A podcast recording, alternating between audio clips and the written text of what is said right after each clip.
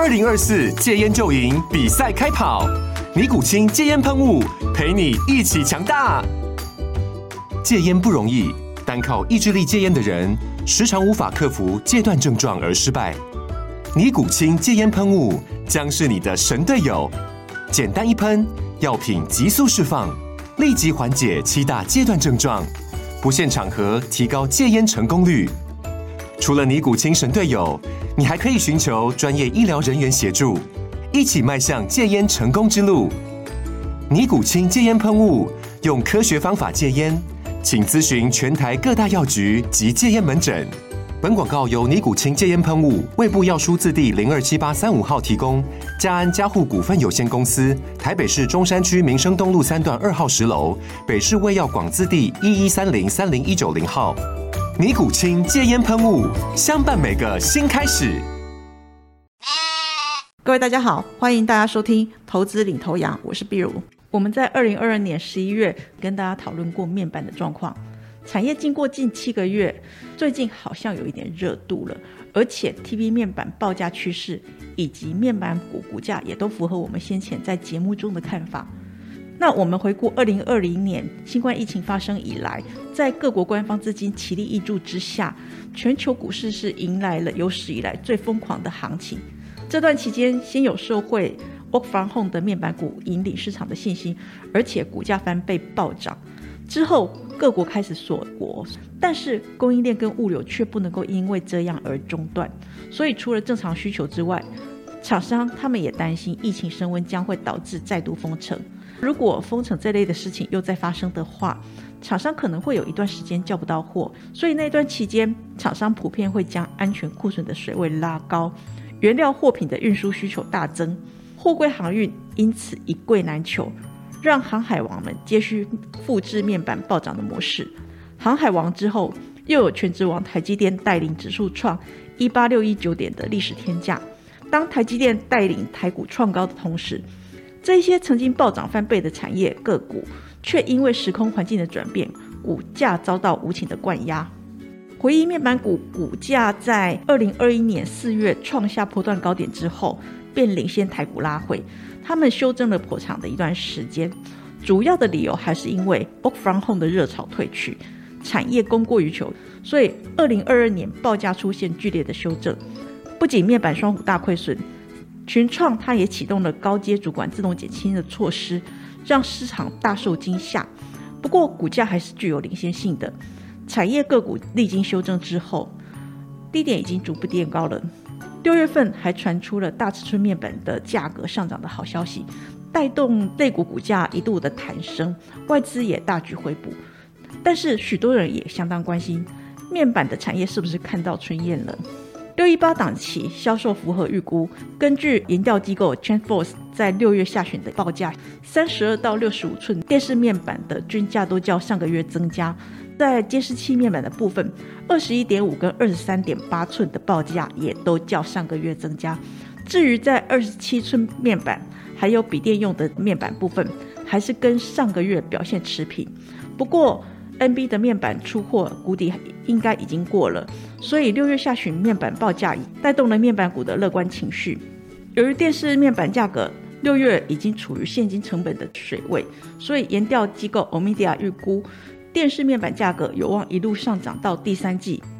最主要是因为有季节性补货的订单，加上说面板厂严格控制价动率。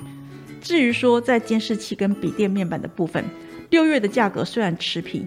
但是这也是二零二一年九月以来主流监视器面板首度的价格上升，有助于蔓延到更多的型号。这边我们简单的做个结论：预期面板产业在第一季已经落底了，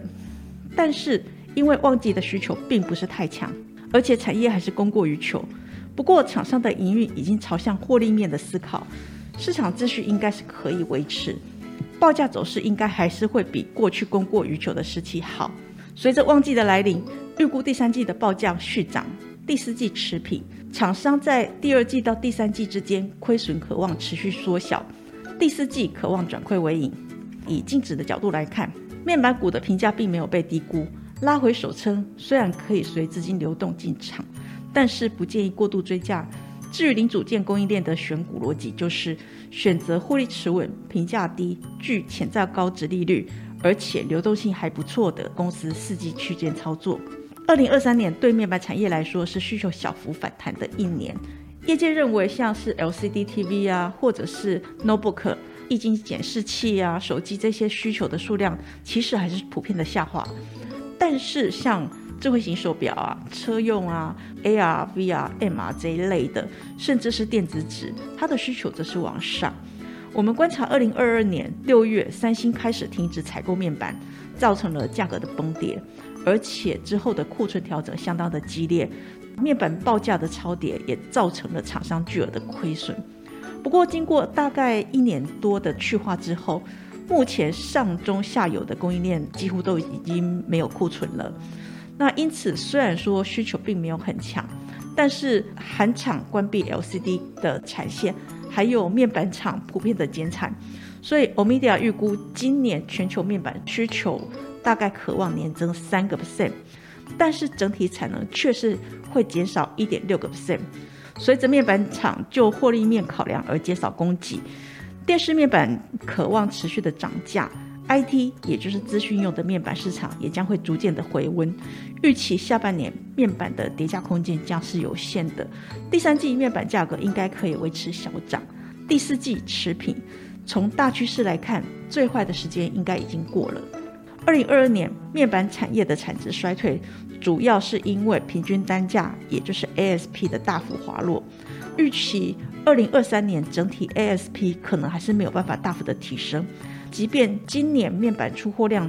它是出现衰退的，但是如果以整体面积来看，其实整体面积却是成长的哦。主要是因为面板厂商力推大尺寸甚至超大尺寸的电视，将会有效的消耗面板的面积，所以这个现象我们预期二零二四年将会更为明显。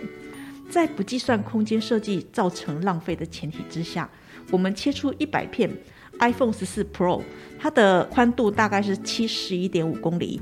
高度是一百四十七点五公里的手机荧幕，手机荧幕所耗费的面积可能远不及。你切一片六十五寸电视荧幕，大概是一四四一乘以八二六公里的荧幕尺寸。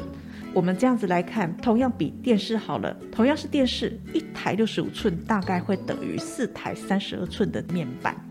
所以对于面板厂来说，为了去化产能，常常会以推出超大尺寸的电视面板积极去做阴影。另外就是过去民众比较喜欢去电影院，主要。理由还是因为大荧幕跟高音质所带来的临场效果。现在荧幕的画质大幅的改善了，所以不论是拿来在线上看片啊、玩游戏啊，或者开会，甚至是做展示等等，大荧幕播放的临场感也更好。因此，在消费行为上，消费者对大尺寸的电视青睐有加，这也推动了品牌厂对大尺寸电视的布局。根据群资咨询统计。二零二二年全球八十寸以上电视的面板出货量是达到了四百一十二万片，年成长达到二十一点一个 percent。预期二零二三年八十寸以上的超大尺寸电视面板出货量将会达到五百万片，年成长率达到百分之二十五。大尺寸加倍的效果是相当的明显，这将会提升对面板的需求。因此，只要供过于求，厂商通常会主打大尺寸的电视来加速库存的消耗。加上说即将面临每六年一次的液晶电视汰换周期，因此欧米伽预估整体大尺寸面板的需求面积将会成长大概八 percent，供给成长却不到两个 percent，所以二零二四年应该有机会出现供需吃紧。二零二四年到二零二六年之间，供需可能会更于紧张。在产业供给面。虽然韩厂退出了这个市场，二零二二年也传出中国二线面板厂关厂或者是合并的消息。国内面板双虎先前也透露可能会减产部分的厂房产能，但是因为中国的面板大厂还在扩产阶段，所以市场供过于求的现况并没有改变。但是与过去供过于求那个时候厂商跳楼大杀价来求生存是不一样的。目前。这些在市场上的厂商，通常他会朝获利的角度思考，他们有一定的默契跟自律，所以产能应该会调控到一定程度来维持市场秩序，所以市况应该不会像过去一样惨烈。产业在历经第一季的谷底之后，预期最坏的情况应该已经过去了。此外，前面也提到过，面板产业历经去年严重的供过于求，报价超跌。但相对的，当 TV 面板价格下滑，反而有利于品牌厂推广大尺寸的 TV。我们预期二零二三年整体 TV 的面板平均尺寸，渴望由去年的四十八点三寸，提高到二零二三年大概五十寸左右。这样子一来，将会带动二零二三年 TV 的面积需求成长。而且目前 TV 也就是电视面板的报价已经回涨到现金成本之上。随着面板厂商还是持续的调控产能利用率，下半年又是面板的出货旺季，出货量渴望增加。第三季的 TV 面板报价应该还是渴望续涨的。面板报价回升，最主要因为面板厂它透过产能的调整来维持面板的价格。理论上，产能虽然是处于供过于求，预估电视面板的产能利用率大概维持在八成以下。IT 用的面板产能利用率大概是在七成左右，所以虽然旺季来临，但是因为稼动率的关系，加上说需求不是那么的强，所以我们认为面板厂可能还是会稍微亏损一段时间。但是预期二零二三年第二季到第三季亏损会持续的缩小，到第四季渴望转亏为盈。虽然面板在过去的几个季度状况并不是很好，但是。像是友达二四零九、群创三四八一、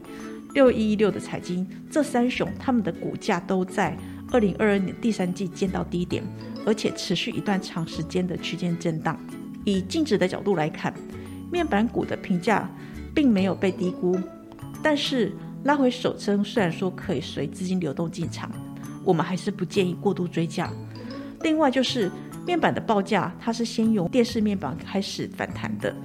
而面板三雄当中，群创来自电视面板的营收贡献大概超过三成，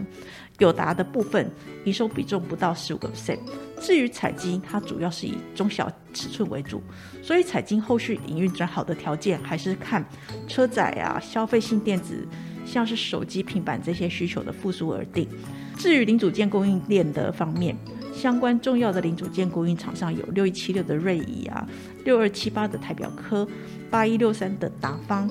二三五二的嘉士达，八二一五的米基彩，八一零五的邻居，四九六零的成美材，六一二零的达宇等。